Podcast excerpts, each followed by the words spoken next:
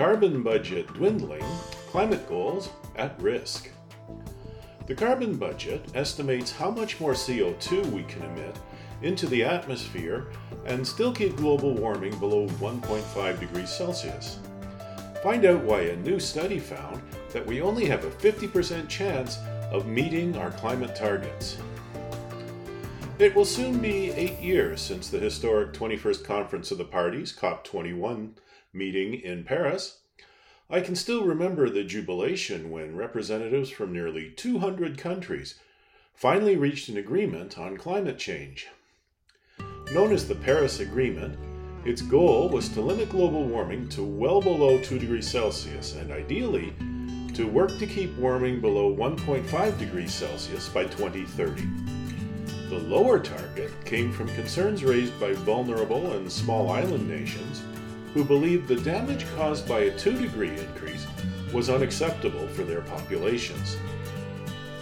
Celebrations erupted around the world when the parties announced the agreement. Here in Canada, our Environment Minister, Catherine McKenna, said, I'm really thrilled Canada was able to play an active part of it. Minister McKenna went on to say, It's an incredible day today to see 195 countries come together and reach consensus on a climate change agreement that is going to make huge changes in terms of how we tackle possibly devastating consequences on climate changes. Writing for The Guardian, Fiona Harvey called it the world's greatest diplomatic success. Dr. Robin Lamboll began studying what humans emit into the atmosphere, the effects it will have on us, and what we can do about them shortly before the Paris meeting.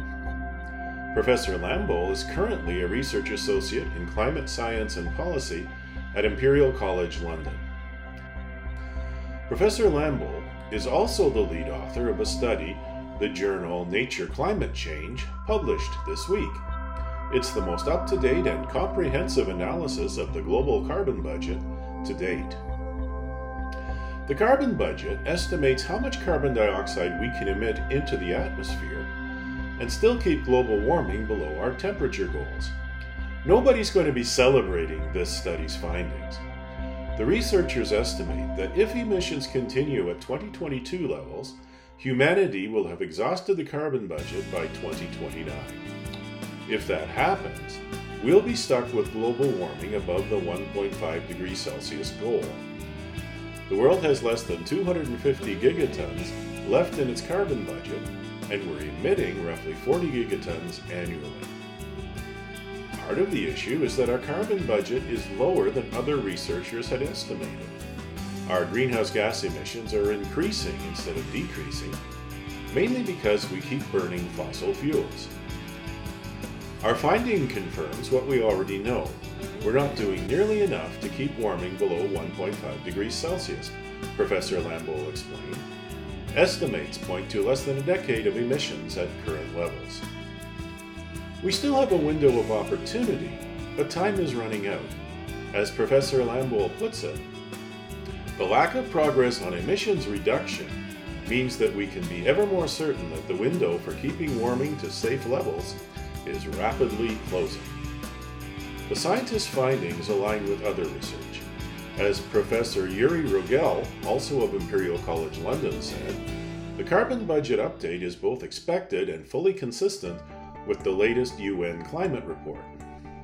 That 2021 report estimated that humanity had a 1 in 3 chance of finding itself with the small remaining carbon budget we now face. This shows the importance of not simply looking at central estimates, but also considering the uncertainty surrounding them, Professor Rogelj pointed out. Our global climate is a complex system, and it's not easy to make these kinds of calculations accurately. Scientists rely on models that don't always take factors like other greenhouse gas emissions into account. The scientists used a more up to date data set and also used a more sophisticated climate model. Their improved methodology also provided some insights into the ways the global climate might respond to a future in which emissions produced and emissions removed from the atmosphere balance out. That's what scientists mean by a net zero carbon future. It's not clear to scientists how the elements of the global climate system will respond as we get closer to our net zero goal.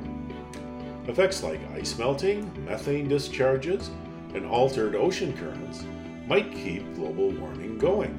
On the other hand, planting and encouraging more vegetation might create carbon sinks that would absorb enough CO2 to cool global temperatures.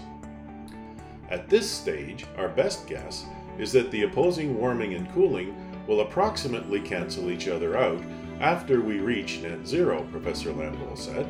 However, it's only when we cut emissions and get closer to net zero that we will be able to see what the longer term heating and cooling adjustments will look like. Since we can't predict how all these ambiguities will play out, the researchers are calling for urgent action. Of course, the Paris Agreement called for urgent action on global carbon emissions eight years ago, yet they're still increasing instead of decreasing.